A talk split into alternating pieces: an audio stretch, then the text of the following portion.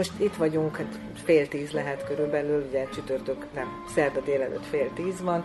Van kint a Jéderman előtti placon, illetve hát itt a járdán is most már csináltatok egy teraszt, és hát megvan a szokásos kis udvari vagy belsőkertes teraszotok mondhatni, hogy újraindult az élet ilyen fura módon, de azért kíváncsiak lennénk arra, hogy ti ezt hogy élitek meg, vagy te hogy éled meg, valóban ez egy újraindulás, vagy most mi van veletek? Hát részben valóban egy újraindulás az elmúlt két hónaphoz képest, de hogy ez merre vezet, azt mi még magunk sem tudjuk. Tehát, ahogy a válság időszakban, úgy még most is abban a helyzetben vagyunk, hogy napról napra, hétről hétre tudunk csak előre tervezgetni. Ez bizonyára, hogy már vendégeket személyesen fogadhatunk, ez egy hatalmas előrelépés. Ahhoz képest, amit a március 16-a óta átéltünk, de hát a bizonytalanság is még továbbra is a fejünk felett lebeg. Ugye nektek volt, hát ezt nem tudom, hogy márciusban láttam, vagy már április volt, de, de végül is volt egy egyfelől elég objektív, másfelől elég drámai hangvételű Facebook posztotok is, ahol tulajdonképpen tök nyíltan leírtátok azt, hogy, hogy titeket mennyire rosszul érint ez az egész, és én arra emlékszem, de segíts, hogyha rosszul, hogy talán nyolc embert is el kellett küldeni, és hárman maradtatok átmenetileg? Így van. Így van. Tehát rögtön a, a válság kezdetén az nyilvánvalóvá vált, ahogy szerintem rengeteg vendéglátóhely hasonló cipőben járt, mint mi, hogy hát ennek nem lesz jó vége. Tehát, hogy mi sosem egy profitorientált tartalékképző hely voltunk, hanem a árainkat is úgy állapítottuk meg, mindig az volt az árképzésünk, hogy legyünk meg jól, tudjunk jó programokat szervezni, legyen jó a hely, és ezt viszonylag elérhető áron, és éppen ezért komolyabb tartalékokat sem tudtunk képezni, illetve amik tartalékaink voltak, az tavalyi évben körülbelül ilyen, ez tíz évesebb voltunk, ezt ö, halaszthatatlan technikai fejlesztésekre fordítottunk elsősorban a, a konyhában, és tehát tudtuk, hogy ha hosszú lesz a, a válság, a bezártság, akkor nekünk nincs esélyünk túlélni. Tehát annyi tartalékunk volt, hogy március közepén azt tudtuk, hogy május elejéig tudjuk valahogy kihúzni. Úgyhogy ilyen minimál körülmények között megpróbálkoztunk a házhoz szállítással, elvitellel, stb. Ezzel két szakácsunknak tudtuk a, a fizetését úgymond fedezni, az összes többi dolgozónkat megtartottuk, és hát persze csökkentett bér mellett, de állományba tartottuk őket, és próbáltuk segíteni a, a megélhetésüket, amennyire a tartalékaink ezt engedték. És hát nagyon bíztunk a, a kormány által beharangozott bértámogatásban, ami a végén kiderült, hogy egy a mi szempontunkból, vagy a mi számunkra gyakorlatilag egy nagy nullát jelent. És elérkeztünk május elejéhez, amikor még mindig nem látszott a válság vége. Hát gyakorlatilag itt álltunk üres zsebbel, 13 dolgozóval, és akkor kellett ezt a fájdalmas döntést meghoznunk, hogy jobban járnak a dolgozóink, hogyha elmennek munkanélküli segélyre, még hogyha az nem is egy nagy összeg, mint hogyha itt maradnak, de egyszerűen nincs miből uh-huh. már adni. És ezzel egy időben, hogyha erre még kitérhetek röviden, kértük a, a Jéderman közösségének, vagy közönségének a segítségét, amit nagyon nehéz volt megtenni, de hogy ebben a helyzetben voltunk, hogy számlákat nem tudunk fizetni, és ezért egy ilyen közösségi adományozásba kezdtünk, hogy székeinket örökbe lehet fogadni, stb. Uh-huh. Különböző művészek által felajánlott tárgyakat olyan garázsvásárként, adományként lehet megvásárolni, és ezek a, az akcióink hát ilyen lelket melengetően, nagyon sikeresen zajlottak, és így jutottunk körülbelül annyi forráshoz, hogy gyakorlatilag fönn tudjuk tartani a, a boltunkat, és most, hogy jött ez az enyhítés, vissza is vettük a dolgozóinkat, tehát, hogy mindenkit? újra itt mindenkit. Uh-huh. mindenkit. Mi lehet a túl a bértámogatáson, meg a járulék, tehát ilyen, ilyen tényleg, tehát mi, hogy lehet jól segíteni akár vendéglátósokat, de hogy akkor, tehát nyilván most nem azt, nem azt mondom, hogy akkor így, így fejtsük meg, hogy hogy lehet a, a magyar vállalkozókat ö, megmenteni, hanem ha mondjuk a hozzátok hasonló méretű, Egyébként nagyon masszív kulturális tevékenységet, ha, ha, ha lehet ilyet mondani, akkor kulturális missziót folytató vállalkozások közösséget hogyan, hogyan lehet jól segíteni? Túl mondjuk azon, hogy adnak valamennyi pénzt valakik valamilyen formában. Tehát látsz esetleg valami olyan, eszközt, ami, ami ezen mondjuk túlmutat, hogy... Látok, és még hozzá, hát szerintem itt a kormánynak nagyon nagy felelőssége van, akár a, a beharangozott gazdaságmentő csomagok mentén.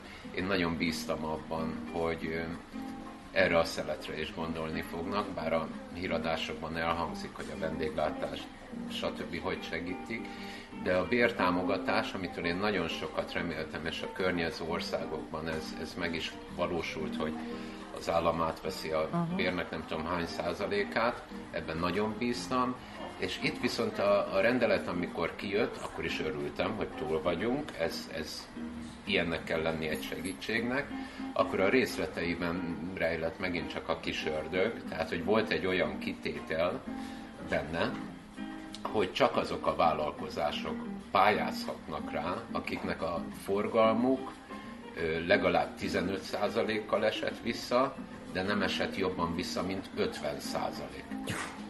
Tehát, hogy ebből mi, mi forgalmunk 90%-kal esett vissza, tehát gyakorlatilag ki voltunk zárva a pályázatból. Ennek ellenére beadtuk a pályázatot, ami egyébként a gyors segítségnek nem nevezném, mivel május, nem tudom meddig kell, ezt a könyvelem tudja, meddig uh-huh. kellett beadni, és majd júniusban uh-huh. utalják ki valamikor ezt a fajta bértámogatást, ami pár ezer forint lehet nálunk, vagy nem tudom, de még akkor is a pályázatnál elbírálásra kerül, hogy nemzet stratégiailag fontos-e az üzlet. Na most ezzel Úristen. Aha. Gyakorlatilag tudjuk, hogy semmit nem fogunk kapni. Ami még volt, és nagyon jól hangzanak, hogy hány Esetleg milliárd... egy névváltoztatás, vagy valami nélkül. Nemzeti jéder volt.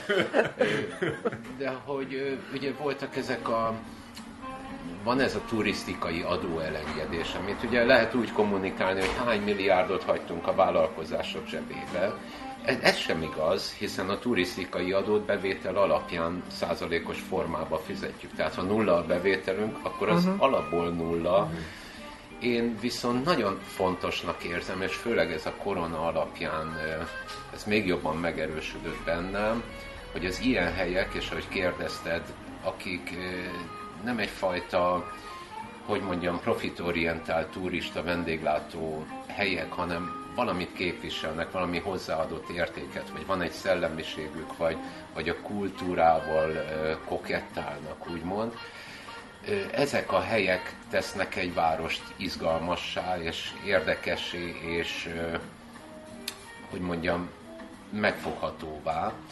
Na most, hogyha ezeknek a helyeknek elengedjük a kezét, akkor ezek a helyek nem fognak uh, tudni létezni. Ha ezek a helyek nem tudnak létezni, akkor marad McDonald's, lehet kávézni a Starbucksba, és akkor elveszik a városnak az izgalma attól, ami a szívét, lelkét adja szerintem egy városnak, hogy vannak ilyen kis különleges, eldugott helyei, ezt a turisták is nagyon szeretik felfedezni egyébként. Uh-huh. Tehát, hogyha ezt elveszítjük, akkor nem tudom, mi marad. Meg lehet nézni majd a halászbástyát, de azon túl mi marad? Ki, a Jéderman közössége? Ki a Jéderman közössége? Mutasd be egy picit. Hát ez egy nagyon érdekes. Tudni kell, hogy a, a Jéderman 2010-ben alakult, alakult, és Hans van ö, ö, álmodta meg, és hozta létre, akit hát a vendéglátós vagy kocsmás berkekben azt hiszem nem kell bemutatni, sok legendás helyet fémjelez a neve, de ez volt az ő első saját, saját helye. És ő gyakorlatilag egy ilyen öntörvényű emberként egy nagyon sajátos és határozott elképzeléssel egy, egy szándékosan egy olyan helyet akart létrehozni, és kiválóan megvalósította, ahol egy kicsit a zene, a művészet, és a vendéglátás, vagy inkább azt mondom a kocsma világ így, így békésen így össze tud kapcsolódni. Nagyon szigorú szabályok voltak, mert kezdetben emlékszem, hogy olyan házirend volt, hogy laptopozni nem lehetett a Igen. kirakat felé eső asztaloknál, mert azt mondta, hogy jó, akkor legalább, ha már muszáj laptopozni és nem beszélgetünk, akkor ide hátra üljünk. Igen. Aztán ez egy kicsit így nyilván a vendégek igényei szerint alakul. Igen, igen. Hát én ezt egyébként teljesen megértem, tehát hogyha valaki nagyon ö, kényes arra, hogy mit szeretne, tehát hogy hogy a Hans részéről ez inkább egy alkotásnak nevezném, ami sok kis mozaikból áll össze, és teljesen megértem, hogy őt ez a digitális világ kisé zavarta, és, és rontotta az összképet, hogyha itt mindenki dolgozik, természetesen az idő nem áll meg, és ez némileg alkalmazkodott is a hely, tehát hogy itt nagyon szeretettel látunk bárkit, aki akár itt dolgozik, vagy a, a munkáját végzi, hiszen egy kellemes környezetet biztosítunk akár ilyen tevékenységhez is, de hogy meg kell találni azt az arányt, hogy ne egy ilyen közös hát közösségi iroda, irodává váljon, igen. világos. És hát, hogy a Jéderman közönsége ebből fakadóan kialakult egy, úgy is mondhatnám, nem egy ilyen futó publikum, hanem mivel egy réteg igényeket szolgált ki a, a Jéderman, akár ezt legjobban tetten érni a, a koncerteken lehet, hiszen a fő profil a jazz, és jazzen belül is inkább a szabad jazz, ami ez már mondhatnám a rétegzenének a legkisebb szelete, hát és ez viszont hozott magával egy olyan kis közönséget, amit minket megtelít, de hát mi egy 50-60 fős hely vagyunk. De viszont ettől mindenki egy picit ezt, ezt a sajátjának is érezte, hogy itt megtalálja azt, amit, amit amúgy máshol nem. És ugye hoz, tíz év az hosszú idő egy kocsma életében, és ez a válság, ez nekünk azt a nagy tapasztalatot hozta, hogy itt nem csak egy lelkes közönség van, akik rendszeresen eljárnak hozzánk, hanem tényleg elérte azt a fokozatot ez a hely, hogy már nem csak közönségről beszélhetünk, hanem egyfajta közösség is alakult, és ez nagyon tetten érhető volt abban a önzetlen és spontán bőkezű támogatásban, ami felénk nyilvánult, ami hát egy hatalmasan jó érzés, uh-huh. és egyben hatalmas felelősség is, mert innen nincs visszaút, ezt, ezt mi akárhogyan, de fenn fogjuk tartani ezt a helyet. És az, hogy gondolom, hogy nem üzleti titok talán, mert mondtad, hogy végül is ez egy ilyen közösségi finanszírozási kampánya alakult ez az akció, hogy nagyságrendileg itt milyen összeg jött össze ezt? Tudhatjuk? Elmondhatom, még ígértem a kedves adakozóknak majd egy pontos elszámolást, de mivel még most is futnak be támogatások, és nagyon örülünk neki, és még szükségünk is van rá, ezért összegzés még nincsen, de másfél millió forint fölött járunk. Ez szép. Ez, ez nagyon szép, ez pár hét, május eleje óta gyűlt gyakorlatilag össze, és hát ezzel tudunk túlélni. Tehát, hogy ha már számokról beszélünk, az sem titok, ebből a szempontból most végeztem egy kis költségvetést, mert eddig ugye napról napra élt, éltünk, amit ki kell fizetni, kifizetem, ami becsurog, az becsurog. De március eleje óta a Jéderman 3,5 millió forintot bukott, úgymond. Ha szabad azt mondanom, volt másfél millió tartalékunk, kaptunk most másfél millió támogatást, így vagyunk most hát a nulla alatt túlélhetően mínuszban, és ezek a számok úgy jöttek össze, hogy a partnereink is rendkívül együttműködőek voltak. Tehát a főbérlőnk rugalmasan lemondott egyelőre a, a bérleti díjfizetésről. Ez nem önkormányzati helyiség Nem, akkor? ez magántulajdon. Hát ennek, hogy az ütemezését ezt mi hogy adjuk meg, az, az egy külön téma, de hát ebben a helyzetben ez is egy hatalmas segítség volt, hogy bérleti díjat nem kell fizetni. Rendben, kormány részéről a járulékelengedés is segített némileg, de hát így is olyan holibiris havi folyóköltségeink vannak, pedig hitele nincs az üzletnek, hogy, hogy így jöttek ki ezek a számok. Uh-huh, uh-huh. És az, hogy tehát most megvolt ez az akció, most megtörtént ez a, hát nevezzük újranyitásnak, ugye ez félig meddig igaz, csak hát most is bent ülünk a, a, a belső teretekbe, de hát itt fel vannak pakolva a székek az asztalra, tehát jól látható, hogy itt bent nem tudtok még dolgozni, ugye erre nincs is meg a jogosítványatok per pillanat, de hogy most hogy néztek elébe, hogy ilyenkor most tud folytatódni ugyanúgy az élete, hogy eddig volt, vagy ki kell találni plusz dolgokat, vagy készülni kell az őszre, hogy megint jön még egy hullám a járványban? Hát ez a legrosszabb forgatókönyv, tehát hogy ez, ez rémálmaimban eszembe jut, hogy jön majd egy második hullám, akkor én most, most azt mondanám, hogy nekünk akkor végünk. Tehát, hogy még egy ilyet nem bírnak ki az üzlet. Persze utána, hogyha helyzetbe kerül az ember, akkor beindulnak ilyen védekezési aktivitások, és valamit mindig kitalál az ember. De speciálisan visszatér a most előttünk álló belátható nyára, Szerintem azért is különösen nehéz, mert a Jéderman szezonja az gyakorlatilag szeptembertől májusig tart. Nekünk a nyár az mindig egy minoszos üzlet volt, amit gyakorlatilag az őszi szezon tartalékaiból bekeltünk ki, hogyha lehet így mondani, tehát hogy ez egy nagyon izgalmas nyár lesz. Én bízom benne, hogy úgy tudjuk majd alakítani, akár a beosztásainkat, akár a, a kollektívánk is nagyon rugalmas és megértő, akár a fizetésekben tudunk úgy tologatni, hogy mindenki egy picit belátja azt, hogy nem lehet esetleg annyit keresni, mint eddig, és így valahogy kikalkuláljuk úgy, hogy a nyári szerényebb bevételekkel is túléljük szeptemberig, és nagyon remélem nem lesz második hullám, és szeptembertől pedig újraindítjuk a a jól megszokott és szeretett Jédermont, és emellett persze a válságban születtek ötleteink is, mert nem tudtunk nagyon a fenekünkön maradni, és hiányzott a zene is, és elkezdtünk egy önálló kulturális videócsatornát forgatni, több forgatási napot már levezényeltünk, remek művészekkel, Tudni kell hozzá, hogy a filmstáb, a művészek, mindenki ingyen vállalta a részvételt. Ez még nem tudjuk, hogy hova fog kifutni. Először egy olyasmire gondoltunk, hogy ez egy fizetős videócsatorna lenne, de az biztos nem lesz, mert az, az nem érné meg. Most a Vimeo-n elindítottuk a Jéderman Budapest címen megtalálható csatornánkat, hát szerintem gyönyörű klippeket lehet ott már most megtalálni. Itt vettétek fel a... Itt, itt, igen. És ami a nagy célunk, mert annyira beleszerettünk ebbe a projektbe, hogy ezt mindenféleképpen folytatni fogjuk.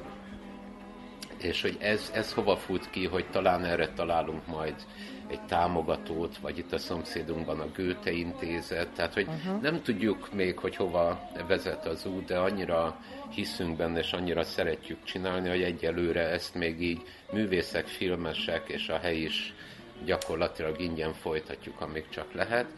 Aztán reméljük, ez lehet majd egy második kis láb, amin könnyebben tudunk egyensúlyozni. És akkor a nyári időszakra terveztek egyébként élő koncerteket, vagy, vagy, az, vagy az amúgy sem működött? Ez, ez dilemma, mert ré békeidőkben nyáron koncertszünetet tartottunk. Tehát egyrészt megcsapan a látogatottság, másrészt inkább a, a teraszon zajlik az élet, a koncerteket meg itt bent szoktuk tartani. És voltak nyári koncertjeink, már korábban a Hanc idejében is, és egyszerűen az volt a tapasztalat, hogy senkinek nem jó. Uh-huh. Tehát az üzletnek se nagyon jó, mert nem jönnek rá annyian, amennyire, amennyien a szezonban. A zenekarnak is szomorú, mondjuk három asztal előtt játszani, uh-huh. és általában az utóbbi években ez úgy alakult ki, hogy nyári szünetet tartunk koncertek terén, hogy ez az új helyzet Kérdés most, mit... most mennyire lesz utazgatás a igen, nyáron, igen, inkább maradunk a Meg hát a zenészek is ugye már zenélnénk kampányban, és olyan lelkes e-maileket, meg megkereséseket kapok a csodálatos zenészeinktől, hogy ők jönnének, akár fellépti díj nélkül, csak csináljunk, csináljunk, csináljunk valamit, hogy el tudom képzelni, hogy nyáron, ha nem is minden hétvégén, péntek, szombaton, de azért fogunk egy-egy koncertet csinálni, abban bízva, hogy nem csak a zenészeik, mi magunk, hanem a közönségünk is annyira ki van éhezve erre a Jéderman hangulatra, hogy akár 30 fokban is eljön és megnéz egy jó jazz koncertet nálunk. nyilván nem kell most nevet mondani, de hogy megvan már a fejedben, hogy ha ez összejön, akkor ki lesz az első fellépő? Hát megvan a fejemben, de azért nem mondanám, mert akkor meg lehet a többiek megbántódnak, de, de van egy olyan gondolatunk is, hogy akár, tehát pont erről való István dobos és remek zenész és remek emberrel tegnap diskoráltunk éjszaka, hogy ő el tudna képzelni egy egyhetes maratoni koncertet, ahol uh-huh. minden zenekar ide jön, akik itt föl szoktak lépni, és minden zenekar benne lenne, tehát hogy ezen még így csiszolgatunk, de valamit mindenképp csinálunk. Lesz, lesz egyébként olyan eseményünk is, ami már biztos, hogy meg fogjuk tartani június közepe, vége felé, amikor a rendeleteket is már tisztában látjuk, lezárjuk a támogató kampányunkat, és a székeink, amik szinte százszázalékig örökbe lettek uh-huh. fogadva, annak a névtáblázásával egybekötve egy ilyen happening lesz. Happening lesz itt, jó lenne ott is lenne zene. igen, igen. igen, és amire hát, hát még nincs kitalálva, de szeretnénk ingyen sör, kertben, bográcsgulyás, stb. egy uh-huh. ilyen kicsit egy ilyen újjászületési bulit szervezni. Ennek a dátumán most már agyalunk, tehát ilyen lesz. De jó, de jó.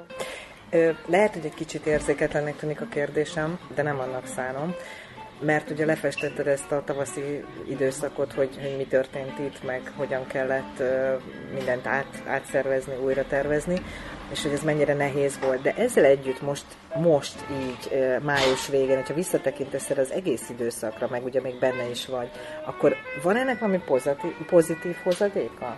Azért te elég régi motoros vagy már a vendéglátásban, Igen. tehát nyilván amúgy is megéltél ilyen helyzetet, nem ilyen pandémiás, de azt, hogy megy, nem megy, nem tudom, nagyon nagy baj van, nincs tartalék. Szóval gondolom azért ez az életedben előfordulhatott már máskor is. Ez egy speciális helyzet volt most, vagy ez az még az, de hogy van-e valami olyan, ami, ami tulajdonképpen valami olyan, amit tovább lehet vinni, ami, ami, ami egy jó, tényleg egy hozadéknak nevezhető? Abszolút, és Hát ez egy azért nagyon jó kérdés, mert magamtól nem is jutott volna eszembe elmondani, hogy faramúci módon, hát szabad ilyen, nem tudom, hogy szabad-e ilyet mondani, én ebben megtaláltam az élvezetet.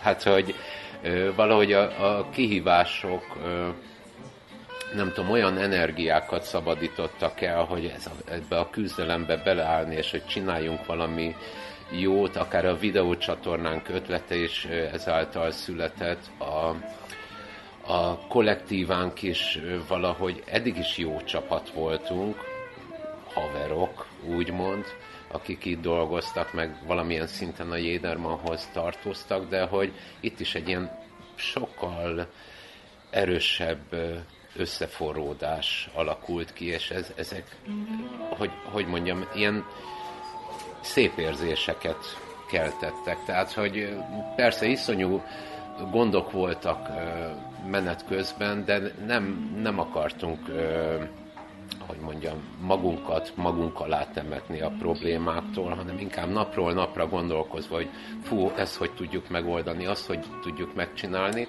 és ebből előjött egy olyan fajta ilyen összefogó energiait házon belül is, ami, amit majd biztos, hogyha majd egyszer vissza, meg lesz majd a vakcina, és el, visszagondolunk erre az időszakra, akkor nekem a, nem a nehézségek fognak beugrani, hanem ez a, hát most ez hogy hangzik, hogy én azt mondom, ez a hősies helytállásunk, amit mi közösen csináltuk, azért ez egy nagy erőt ad a jövőre nézve is. Mennyire budapesti a Jéderman, illetve mennyire Ferencvárosi? Tehát van valami speciálisan a kerülethez kötődő élmény, vagy, vagy beágyazottság érzelét egyébként, vagy, vagy ez inkább egy, egy, egy tipikus pesti hely? Hát én inkább azt mondanám tipikus pesti hely, sőt azt is mondhatnám, hogy, hogy független mindentől. Tehát, hogy akár lehet ez egy internacionális hely, is, ami természetesen nem lehet attól független, hogy hol található, és imádjuk a kerületet. Szeretnénk is így a, a kerületnek a, a részévé válni, vagy hát talán szerintelenség nélkül mondhatom azt is, hogy azokká is váltunk. Tehát, hogy a Jéderman Ferencvároshoz tartozik, és ennek tudatában vagyunk mi is, és büszkék vagyunk arra, hogy Ferencvárosban vagyunk, de ez, ez egy mindenki számára itt lévő hely, de jó helyen vagyunk. Uh-huh. Én még egy dolgot szeretnék megkérdezni, aztán ez vagy benne lesz, vagy nem, meg vagy elmondod, vagy nem. Csak nekem annyira megmaradt ez a posztot, hogy én ezt nem bírom így eh, most kihagyni hogy meséltem is azt hiszem a Rolandnak is, hogy, hogy én olvastam egy történetet, amit a feltettél itt a legnagyobb válság közepette, csak nem emlékszem a, egészen pontosan a részletekre, de arra a sztorira gondolok, amikor te leírtad, hogy elmentél talán pont valami, nem tudom, valami ilyen érdekvédelmi egyeztetésre, vagy valamit akartál intézni a, az üzlet jegyében, ügyében, és és amikor állták kint az utcán, mert hamarabb oda ja, Elmondod ezt igen. a sztorit? Mert ez nekem egészen hát elképesztően nagyon abszurd szívesen, volt. Nagyon Na. szívesen elmondom. A, éppen akkor kezdtük el ugye a Jéderman megmentő kampányunkat, ahol megkértük művész ismerőseinket, hogy ajánljanak fel akár egy CD-t, vagy egy jellegzetes darabot, amit mi el tudunk passzolni, úgymond jó pénzért, és ezzel mentjük az üzletet és a kőbányai szalámi gyárban működik egy egészen eldugott, de zseniális, ilyen 60-as, 70-es évekbeli bútorokkal és dizájn darabokkal foglalkozó boltocska, vagy raktár, a kolorbár, és ö, ö, ők felajánlottak nekünk egy lámpát és egy vázát. És hát én értem mentem. Ö, és 12-re, hát ugye válság van, nem lehet bárki csak úgy nyitva, és 12-re beszéltük meg a bolt előtt a találkozót, ami ugye egy szalámi, régi elhagyott szalámigyár udvarán van belül, és 5 perccel 12 előtt értem oda, és nem akartam túl korán bemenni, meg hát ott nincs is senki. Gondoltam, na akkor itt van még 5 percem, elszívok egy cigit az udvar előtt. Uh-huh. És egy perc múlva egy ilyen padlófékkel fékezett előttem egy rendőrautó, amiből kipattantak a... a Annyira abszurd minden részletében. Abszolút, abszolút abszurd, és én nem tudtam, hogy mi történt. Ez egy kihalt kőbányai rész, és megkérdezték, hogy mit keresek én itt, és én elmondtam őszintén, hogy hát várom a barátomat, mert ad nekem valami ajándékot, és ez, nem akartam bonyolítani. Igen és akkor hát ebből komolyabbra fordult a dolog, hogy de mégis mit, meg hogy, és akkor utána kénytelen voltam elmesélni az egész történetet, Jédermonostól, támogató ak- akció, meg körülbelül ezeket, amiket nektek, és hát valahogy nekik ez annyira hihetetlennek tűnt, meg szépnek is, hogy hát ennek ellenére értsem meg, meg kell, hogy büntessenek, mert a kamera felvételeken én látszódom, és nem engedi nekik a jogszabály, hogy ezt indokként elfogadják, és ezért 5-től 10 ezer forintot büntethetnek, de, de meg kell, hogy büntessenek, különben ők veszítik el az állásukat, és mondtam, hogy jó, akkor beszéljük meg az 5000-et, és belementek így. Ez a büntetésem történet. Megmentek de... két rendőr Igen, igen, igen, igen.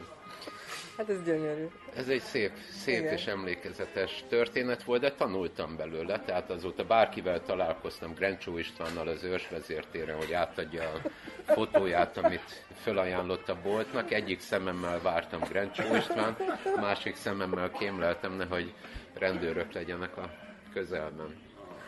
Gyönyörű. Okay. Jó, nekem nincs. Nagyon szépen köszönjük. Én is köszönöm.